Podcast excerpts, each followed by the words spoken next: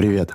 У микрофона я, Дмитрий Огнерубов, и подкаст «Огнебуки». Здесь я разбираю одну книгу каждую неделю и превращаю ее в три простых и понятных вывода, которые ты можешь взять с собой. Сегодня четвертый шаг на пути к саморазвитию и разбор книги «Экстремальный тайм-менеджмент» о том, как эффективно и полноценно и продуктивно жить, соблюдая простые правила управления временем. Пролог по плану жить скучно. Это оправдание людей, которые не хотят напрягаться, чтобы жить по-настоящему полноценно. Затем эти же люди говорят, посмотри, как ему повезло. Это все потому, что он оказался в нужное время и в нужном месте.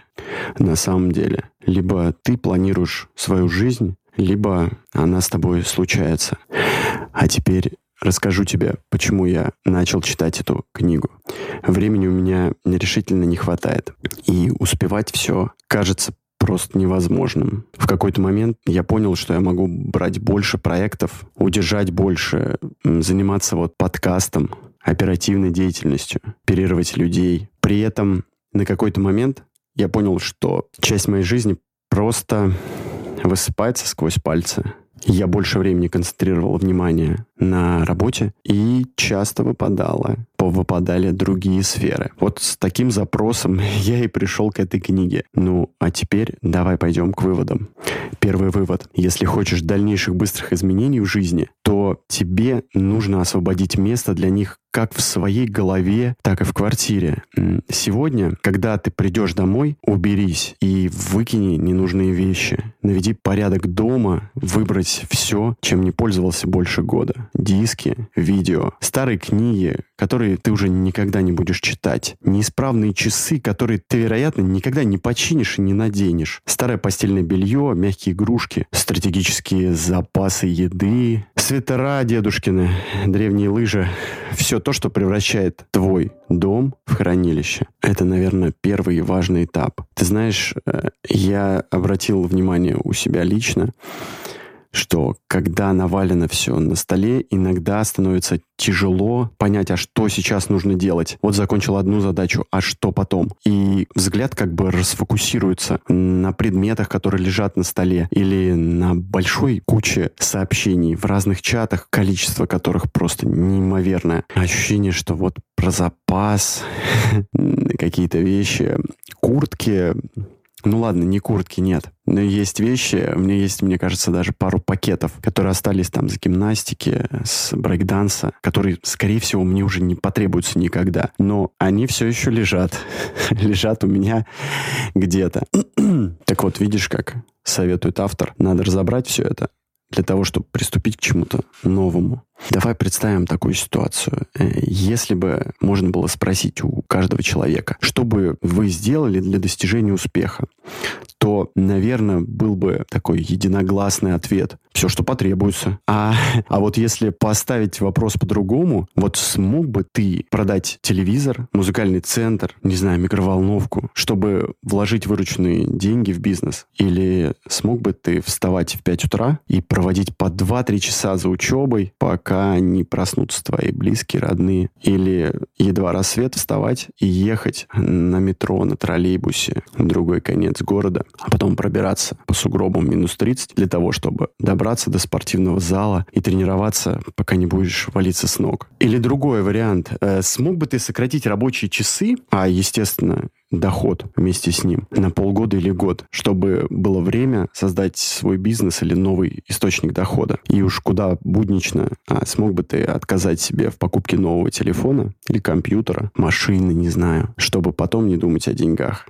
И вот эти вопросы, мне кажется, уже совсем нетривиальными, и хорошо, что эта книга дала мне возможность подумать об этом. Насколько ежедневный гедонизм может отдалять нас от целей. Ежедневное вот это «хочу».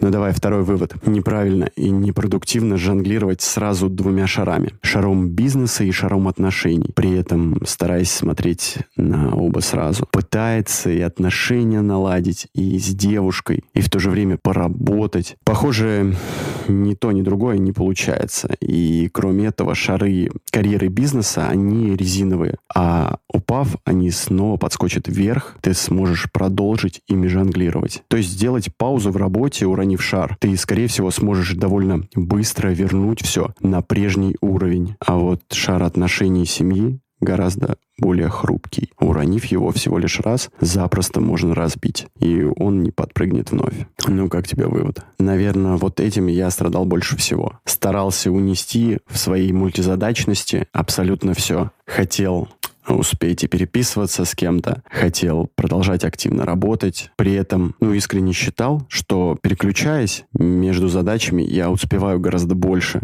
делаю продуктивней. Как отлично я справляюсь со всеми этими делами. В общем, в долгосрочной перспективе все это немного не так. А кроме этого, у меня было широкое внутреннее ощущение, что что-то не так, постоянная какая-то тревога, что я что-то не успеваю, что-то не делаю. Видишь, как э, нужно просто делать все последовательно, и тогда все получится. Например, есть известный факт, для того, чтобы выйти на пик своей эффективности в решении ну, любой задачи, требуется около 30 минут. А самое печальное, что если через 10 минут тебя кто-то отвлекает, пусть даже совсем ненадолго, в мессенджере, или, может быть, кто-то постучится к тебе в дверь, или телефон даже зазвонит, ты отвечаешь. Так вот, после этого снова нужно 30 минут, чтобы разогнаться, зайти в состояние потока. Вот эти перерывы в процессе работы, они совершенно не добавляют продуктивности. И я заметил это на своем опыте. Они, все эти перерывы, как бы, знаешь, дергают ручник на твоей быстрой машине к успеху. Потом, в общем, разгоняться довольно сложно. Итак, третий вывод. Я понял, что прежде всего нужно освободить свою голову от всех тех задач, которые висят в ней ежедневно. Выписав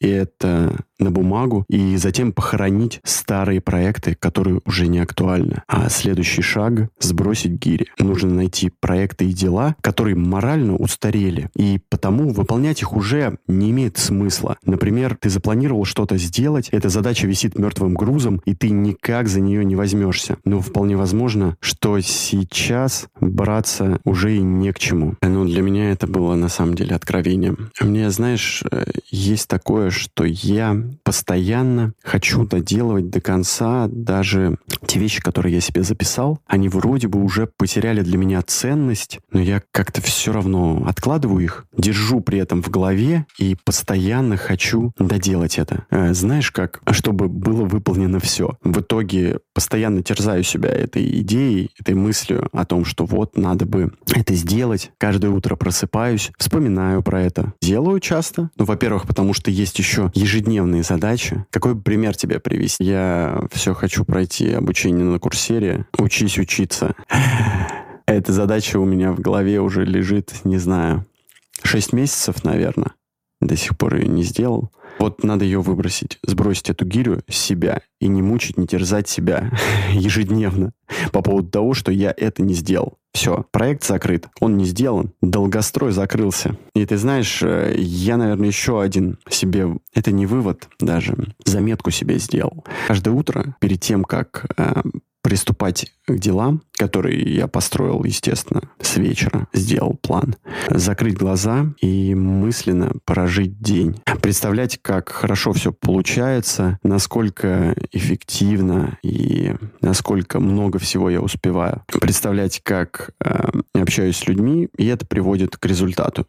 Я понимаю, что это немножечко эзотерично, но все же. Есть еще медицинское исследование, которое говорит о том, что спортсмены, которые думали о будущем выступлении, у них сокращались, понятно, незначительно сокращались, они не чувствовали этого сокращения, но из головного мозга происходили возбуждающие потенциалы к мышцам, к тем же самым мышцам, как будто если бы они делали это упражнение. Простой закон — представлять, что будет сегодня днем и как успешно, я завершу эти дела. Ну что, эпилог. Ты сам себя загоняешь в ловушку, которая называется откладывание на потом. Запомни, от того, как ты проживаешь свой сегодняшний день, зависит твое будущее будущее, если ты проживаешь его в офисе, то момент, когда у тебя будет все и будет время, никогда не наступит. Не наступит даже тогда, когда ты накопишь определенную сумму денег и захочешь найти девушку и заняться своим здоровьем. Грустный немножечко эпилог, но в конце хотелось бы сделать небольшой, большая ремарка от автора. Я ее взял себе также. Когда я буду узнавать что-то новое, в этот же день внедрять это в жизнь. Если в течение 72 часов после обучения ничего не сделаешь, скорее всего, не сделаешь это никогда. Именно поэтому есть такая большая масса людей, которые очень много знают, читают, причем огромное количество книг, при этом крайне далеки от успеха. Ну давай с тобой внедрять полезные выводы вместе. Спасибо вам за время, которое вы провели со мной. Пожалуйста, поставьте оценку и расскажите друзьям. Это будет значить очень многое для меня и поможет, чтобы о подкасте узнали больше людей. С вами был Дмитрий Огнерубов и подкаст «Огнебуки». Пока.